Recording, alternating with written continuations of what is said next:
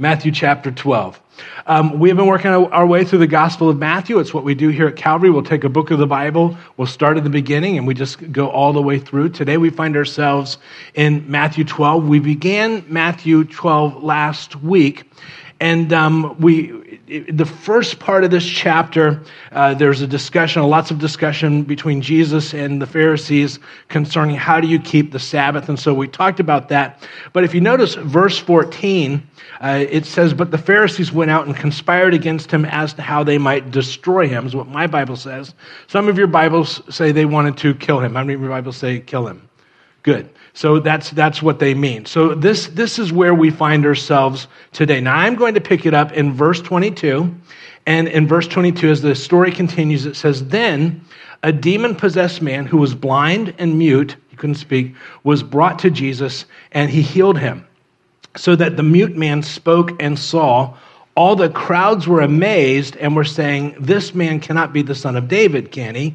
So they begin to ask that they begin to ask that question. So the crowds, as our story begins, they know they know who this man is. They know his condition. They see that he's healed, and um, so there, there's a few things that we get from this. First of all, apparently Jesus believed that demonic possession was real. And uh, you and I live in a day where there are professing Christians who do not believe that demonic possession is a real thing, and we try to explain it away as something psychological or something like that. But Jesus believed that it was, it was something that was real, so he deals with it. So, what we see in this case, in verse 22, he says, A demon possessed man who was blind and mute was brought to Jesus. So, what we find here, and I want you to write this down, it's a spiritual problem with a physical manifestation.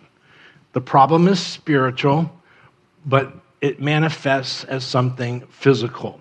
And so the idea here is that something is going on in the unseen realm, yet it's having an effect in the material or the physical realm.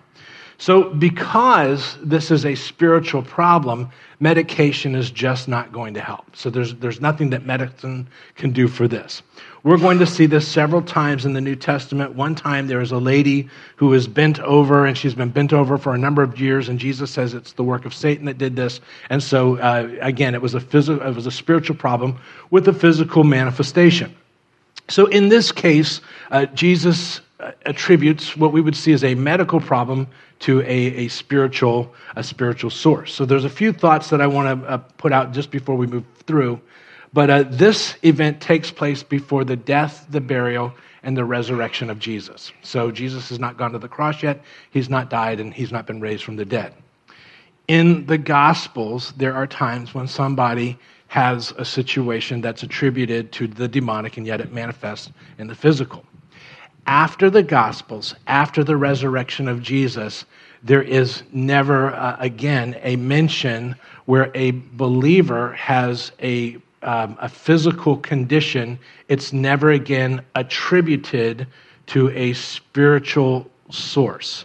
Uh, that doesn't mean that that doesn't take place. It's just that after Jesus is raised from the dead and uh, the epistles, illness is never attributed to a spiritual source. And so we'll see, for instance, there on your outline, Paul would say, Trophimus I left sick at Miletus. And, uh, and everybody agrees that it's not because this was a spiritual source, it was just because, because you know, he was sick.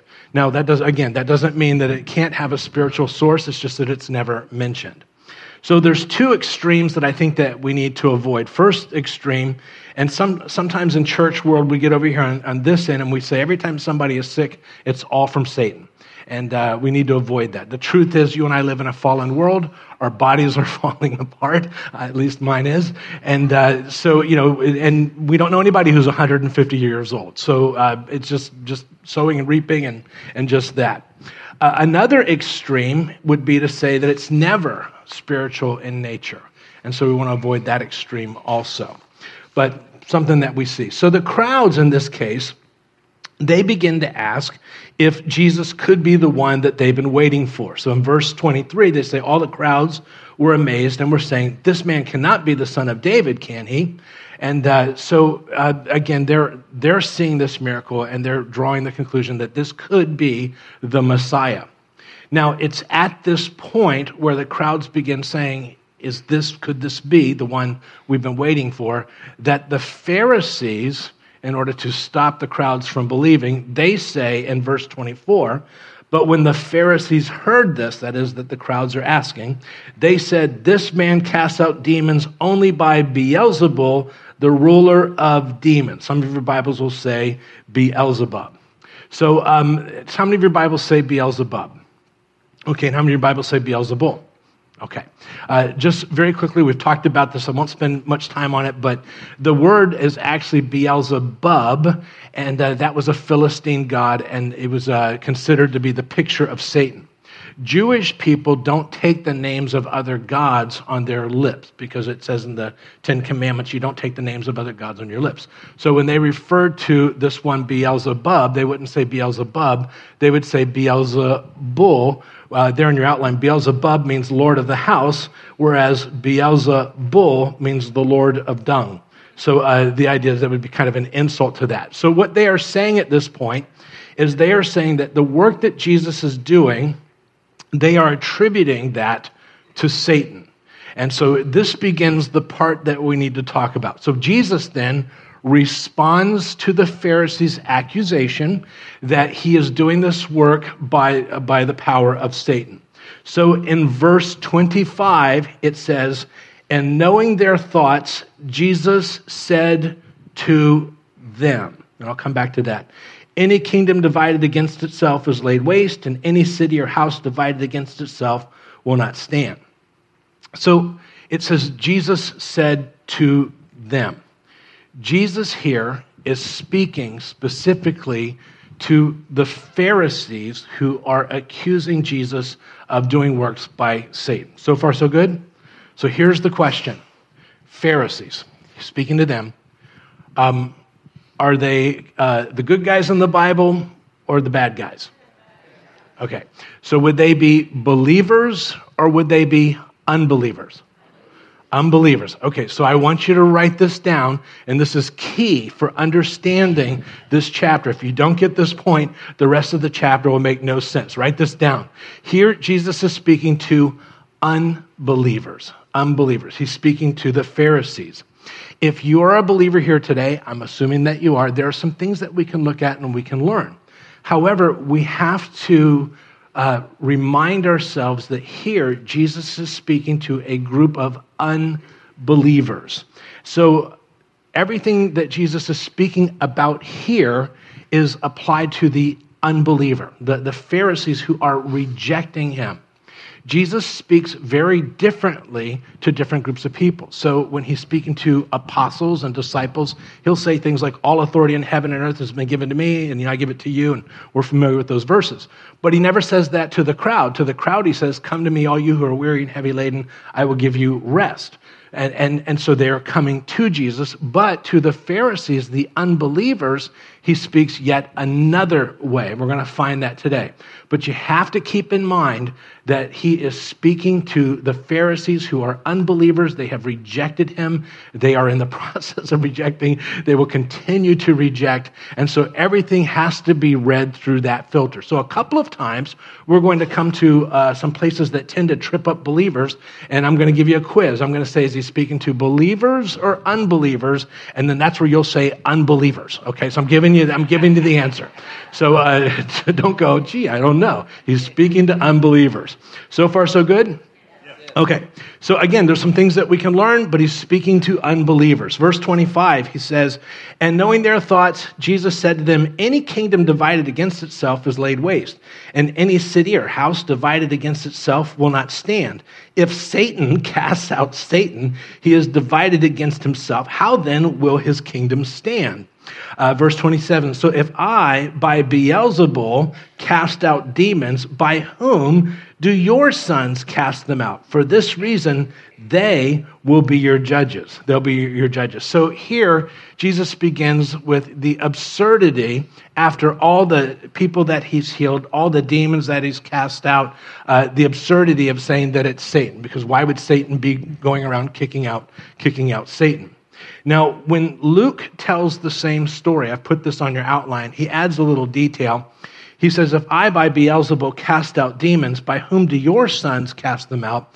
So they will be your judges. But if I cast out demons by, and I've underlined the finger of God, then the kingdom of God has come upon you when it says the finger of God, it's more like a, like a flicking, like when you're, you're sitting down and an ant crawls on you and you just kind of flick it out. It, it doesn't take a lot of effort. This is very different than the way exorcisms were performed way back in that first century by some of the Jewish exorcists. So if, if you were to read a commentary on this, like the NIV Life Application Commentary, it would say the, in the ancient world, exorcists used a, a variety of incantations and spells, potions and herbs, uh, rings and earrings as magical things in an attempt to manipulate the spiritual world. But Jesus' form of exorcism has been far different. He commands the demon by his own authority, and they immediately submit. So, what you find is that when Jesus performs an exorcism, when his disciples perform an exorcism, they, they don't use um, anything material. They don't use relics. They don't use potions. They don't use oils. They just say, In the name of Jesus, I command you to come out. And it's based upon that authority. So always keep that in mind when you see uh, somebody performing an exorcism uh, of some sort. And um, not to give a, a, big teaching on exorcism today, but. Um, there you have it. So here, the Pharisees do not deny that a miracle is taking place, they're just denying the source of the miracle. So here, Jesus then gives a principle, spiritual principle, that, that has two sides. One, it has the side of how Jesus is dealing with Satan, but also you can look at this, and this is just part of it. You can say we can learn from it, but keep in mind he's speaking to unbelievers. Uh, this is also how Satan wants to deal with us. So we'll uh, look at that. Verse 28 and 29. He says, But if I cast out demons by the Spirit of God, then the kingdom of God has come upon you. Or how can anyone enter the strong man's house? Now, I've underlined the word house and carry off his property. And uh, some of your Bibles will say possession, some will say property, underline that. Unless he first binds, and I've underlined that, the strong man and then he will plunder his house. In, in context here, what Jesus is saying is that you have the strong man, and that would be Satan, and uh, Jesus is the stronger man. He shows up, he binds Satan, and he goes in, he's taking the stuff that Satan has had. And so that's the interpretation, that's what Jesus is talking about. But um, there is another side of this that Bible scholars look at, and they say that's very interesting. Uh, some of the wording that Jesus uses because it appears also to have two sides. Uh, Jesus goes in and binds, but it's also the same thing that Satan wants to do to the believer if he can.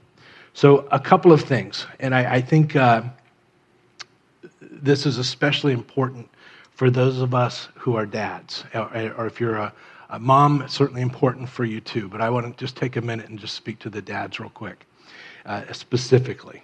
But as believers, you and I are called to be strong spiritually.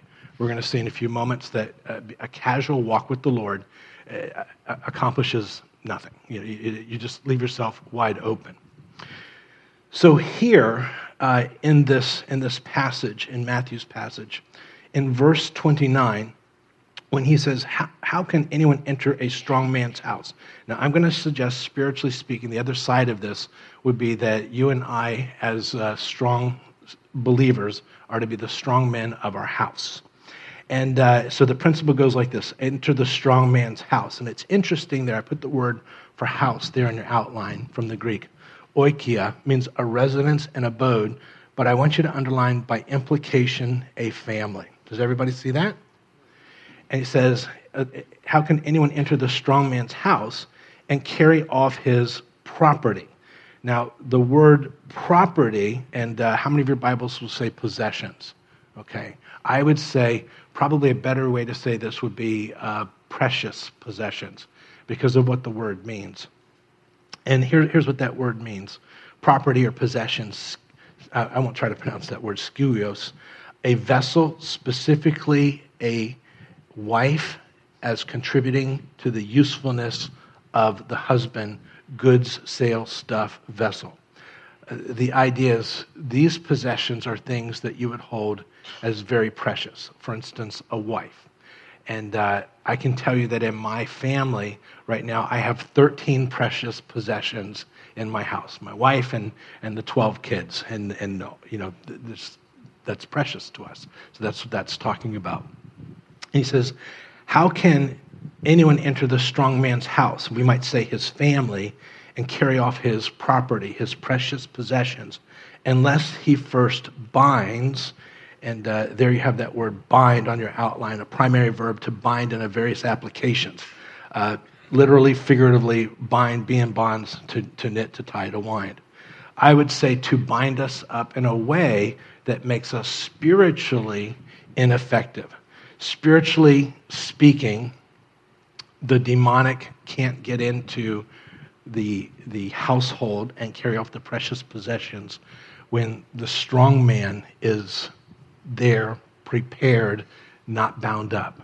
So Satan's goal is going to be to get the strong man of the house bound up so that he can have the access to come walking on in.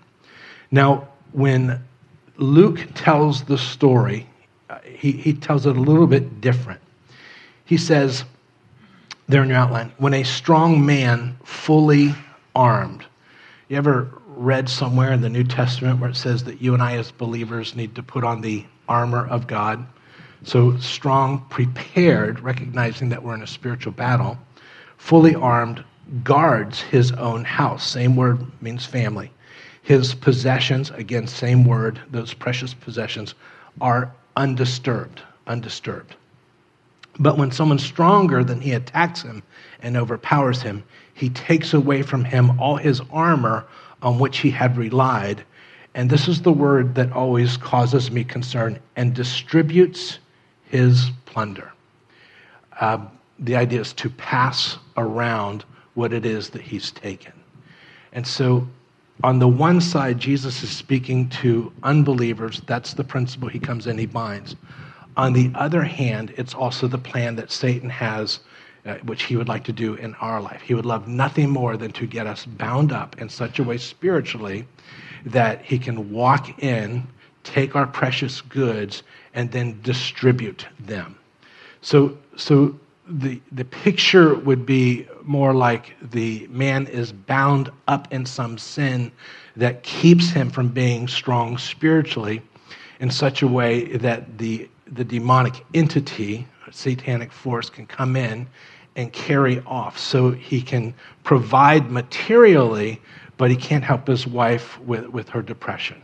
He can provide materially, but he, he can't help his son stay away from the things that will destroy his life. He can provide materially, but he can't keep his daughter from uh, going out and becoming, you know, passed around, you, you might say. And so the, the other side of that talks or would allude to you and I being strong spiritually. So just, just a little bit further on that. And again, we talk about this in our spiritual warfare series we did last year. So the intent is not to give a spiritual warfare teaching. But if you're struggling with, with this or this resonates with you, we do have a series, and there is freedom, and the Lord would love nothing better than to make you strong spiritually so that in that spiritual realm you can be effective again. So write this down. I'm called to be strong spiritually. It says, finally, be strong in the Lord and his mighty power. Put on the full armor of God so that you can take your stand against the devil's scheme. So you and I are in a spiritual battle. Satan has, has tricked many professing believers to believe that we are not really in a spiritual battle. Satan's plan is always to get me bound up in some type of sin bound up in a way that I'm no longer free, I'm no longer strong, I'm no longer able to protect spiritually.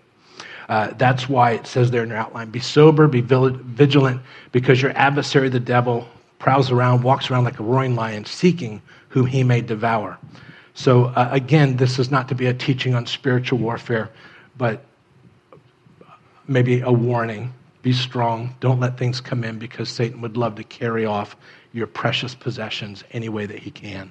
And he does that by first by getting those of us who are, are to be the strong in our house spiritually bound up in some way. So there's two sides of that truth. So once again, Jesus is, we'll go back to the story. Did you at least find that interesting? Okay, three of you did, so that's good. So remember the, the primary focus here, Jesus is speaking to non believers. So he says, He who is not with me is against me, and he who does not gather with me scatters. Again, uh, there's no call to casualness as it relates to Jesus.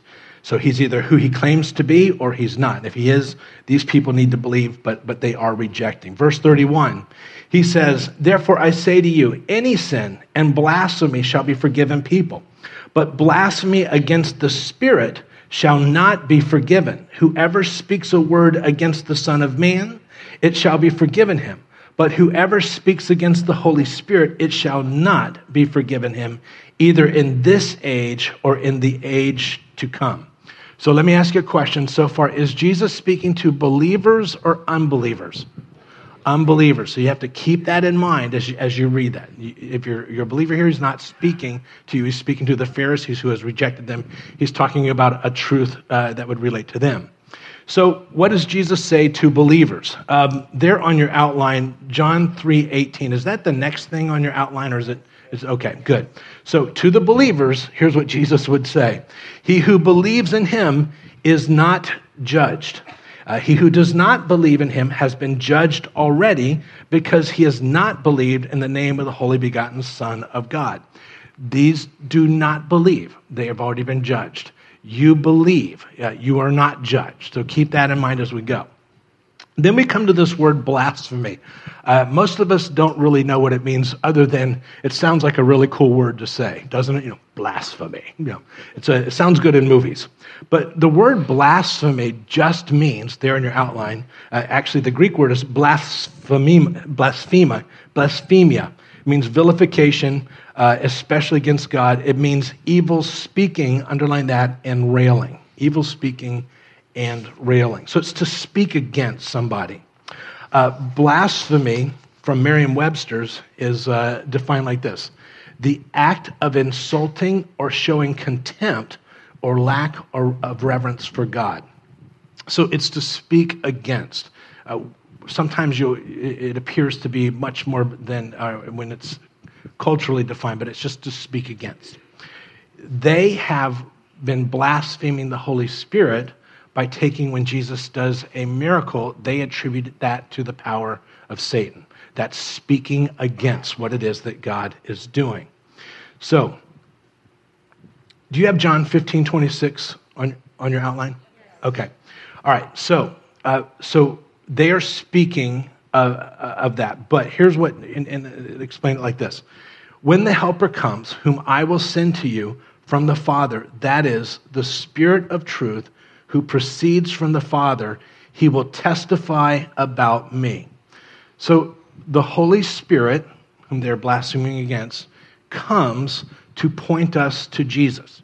The reason that you became a believer is because at some point the Holy Spirit was speaking to you, saying, You need Jesus. Jesus is the way, the truth, and the life. And you listened to that. You listened to that. Now, when someone keeps resisting the Holy Spirit speaking to them in the face of evidence, in the face of whatever it is, as they keep resisting, uh, that puts them against. And that is what it means to blaspheme the Holy Spirit. How is it that they cannot be forgiven? Well, if somebody resists, resists, resists, resists, resists, and then they die, their eternity is set. They, has, they have blasphemed the Holy Spirit. What we see in Scripture is that there are some cases where somebody has resisted, resisted, resisted to the place where God has nothing else to say to that person. Uh, you have Jesus before Herod, and Herod heard about the, uh, the miracles. He had John the Baptist. John the Baptist told him. And so then Herod begins to speak to Jesus, and all it says is Jesus answered him not a word.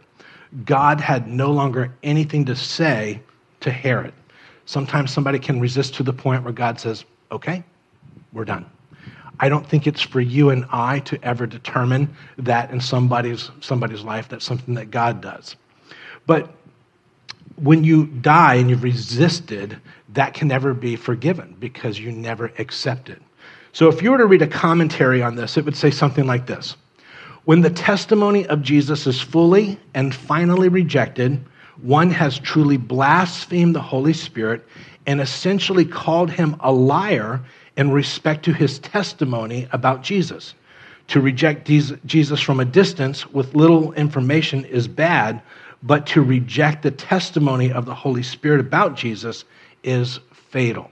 So they've seen, they've seen the miracles, they knew the scriptures, the Holy Spirit was speaking to them, they rejected, rejected, rejected. That's blasphemy of the Holy Spirit. So, there on your outline, blasphemy of the Holy Spirit, when a person does not receive the work of the Holy Spirit, they cannot come to Jesus and therefore cannot receive forgiveness. They've rejected the work of the Spirit. That is blasphemy of the Holy Spirit. So, here, Jesus is speaking to non believers who have rejected. He is not speaking to you as a believer. And, and so, when they die, they can't be forgiven in this age or in the age to come. Now, every commentary will also say this um, if you are even remotely concerned that you've committed that sin, you have not committed it because uh, God is not speaking anymore by his spirit to those uh, they've gone too far, is the idea. And again, I, I think for most people that takes place when we die. Does that make sense, or did I just confuse it even more? I confused it even more, didn't I? I did. I did. All right. The idea is that it's the rejecting of what the Holy Spirit is saying to the place where you don't receive, you die, you step into eternity, and that is the blasphemy of the Holy Spirit. Well, verse 33, he goes on, he says, Either make the tree good and its fruit good, or make the tree bad and its fruit bad, for the tree is known by its fruit. And then he says, You brood of vipers, uh, how can you, being evil, speak what is good? For the mouth speaks out of that which fills the heart. So verse 33 says, make the tree good or make the tree bad. You'll know it by its, by its fruit. So you look at Jesus and the fruit, fruit means the result. The dead are raised, people are healed, the blind see, uh, the man who can't speak, he now speaks. And so, you know, that's good fruit. You know, you should say that's good fruit.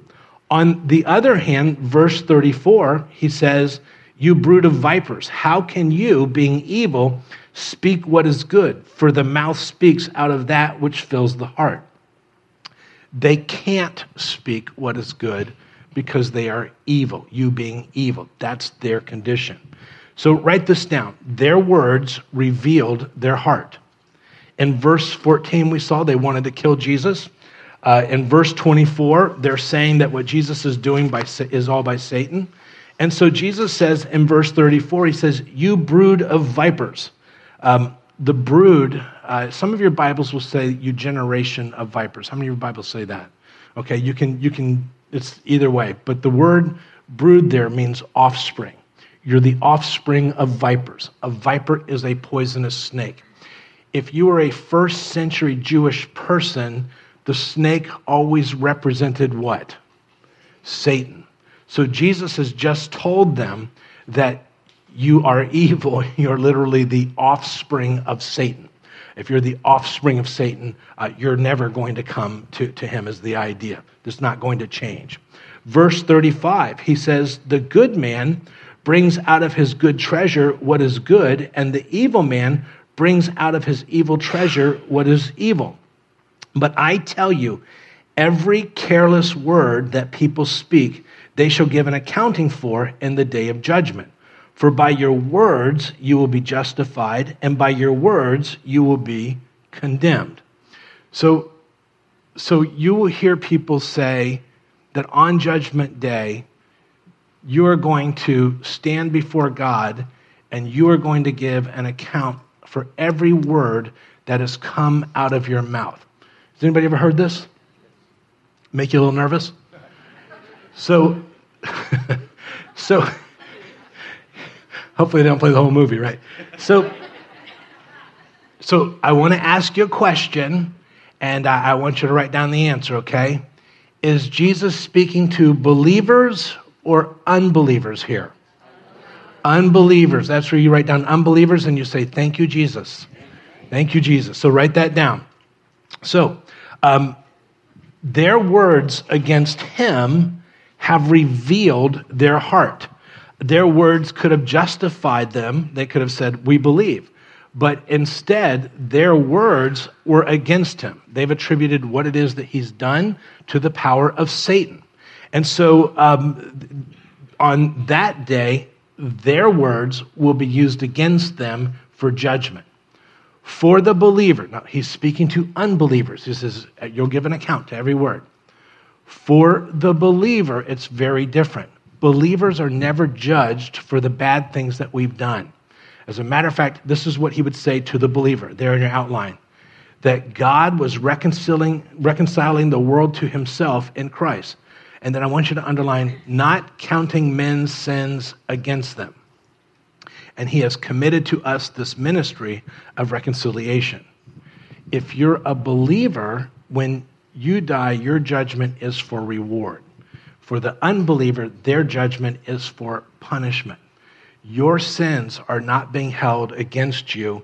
They're not going to be brought up at a later date. Those have all been paid for and done with.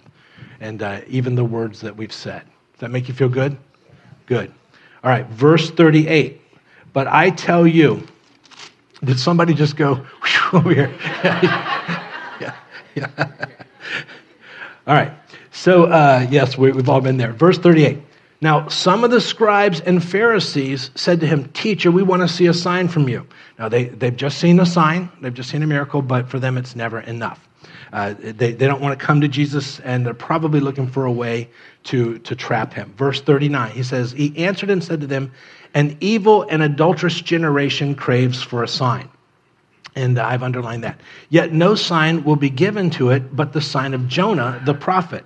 For just as Jonah was three days and three nights in the belly of the sea monster, my translation says belly of the fish. Some of your translations say belly of the, the whale. The word is just large fish. So will the Son of Man be three days and three nights in the heart of the earth. Verse 41 The men of Nineveh will stand up with this generation at the judgment and will condemn it because they repented at the preaching of Jonah, and behold, something greater than Jonah is here very quickly, some people in our world, even Christians, question Jonah and the fish story. And uh, so, so when you hear that, just come back to Jesus here apparently believes in Jonah and, and the fish. So if Jesus believes it, he's God, he probably saw the whole thing happen. So if Jesus believed it, you can believe it too. How many of you believe it? Good, good, good, good. I do too. Um, so, so some, some people question that. Now, when Jesus is raised from the dead, they still won't believe. He says, so even if I, like Jonah was three days and, and uh, the fish comes out and uh, preaches a, a message of repentance and they repent. Now, what we forget is that when Jonah spends three days in the fish, the acids and all that's in the fish would have bleached Jonah completely white and uh, would have eaten off all of the hair on his entire body. And so when Jonah is vomited up from the fish, he's completely bleached out, completely bald. And so, in essence, Jonah becomes the sign. And so when he yells, repent, everybody looks on and says, something's up. We probably need to repent. So it is literally what takes place. So Jonah is the sign he is the sign, and they repent. What part of what Jesus is saying is that they're asking for a sign, and just as Jonah was the sign, Jesus is the sign. The difference is Jonah gives one sermon, the entire nation repents. Jesus does healings and miracles and teaches, and they don't repent. They don't repent. Then it goes on, and he says in verse 42 he says, The queen of the south will rise up with this generation at the judgment and will condemn it, because she came from the ends of the earth to hear the wisdom of Solomon, and behold, something greater than Solomon is here.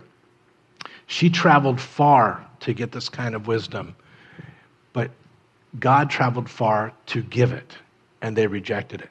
She loved hearing this wisdom. They don't want to hear the wisdom. So they will be judges against. And then Jesus says in verse 43, he says, Now, when an unclean spirit goes out of a man, it passes through the waterless places seeking rest and does not find it. Then it says, I will return to my house from which I came, and when it comes, he will find it unoccupied, swept, put in order. Then it goes and takes along with him seven other spirits more wicked than itself. And they go in and live there. And the last state of that man becomes worse than the first. Now, the part that you need to underline is that is the way it will also be with this evil generation. There is a whole teaching here on how the demonic operates. And we cover that when we talk about spiritual warfare.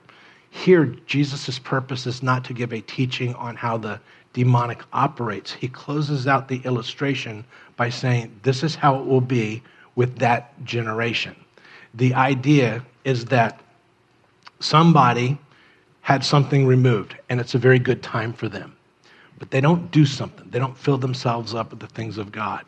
So, because they don't do that, later on, something worse comes in, and so the end result is much worse than where they began in the first place. Does that make sense? Jesus says this is how it's going to be with this generation. The idea is he's come. When he came, it was a good thing, but they didn't do something with it. So when he leaves, some very bad things, much worse, are going to come in. And uh, very sadly, when you look at what's taken place from that generation on, much worse took place uh, amongst the, the, the Jewish people uh, and their condition became very quickly much worse than it was just before Jesus showed up. And so there's great consequences for rejecting. God has a great plan for the Jewish people, so not to be anti Semitic, but that's the point that he's making there as he closes that, as he talks about that generation. The rest of the chapter I'm going to pick up when we come to the end of chapter 13. Hopefully, I didn't confuse you too much. Uh, but if you're a believer here today, never get tripped up in thinking that when Jesus is speaking to unbelievers, there are things that we can learn, but he's not talking to you. Your eternity is secure, it's sealed.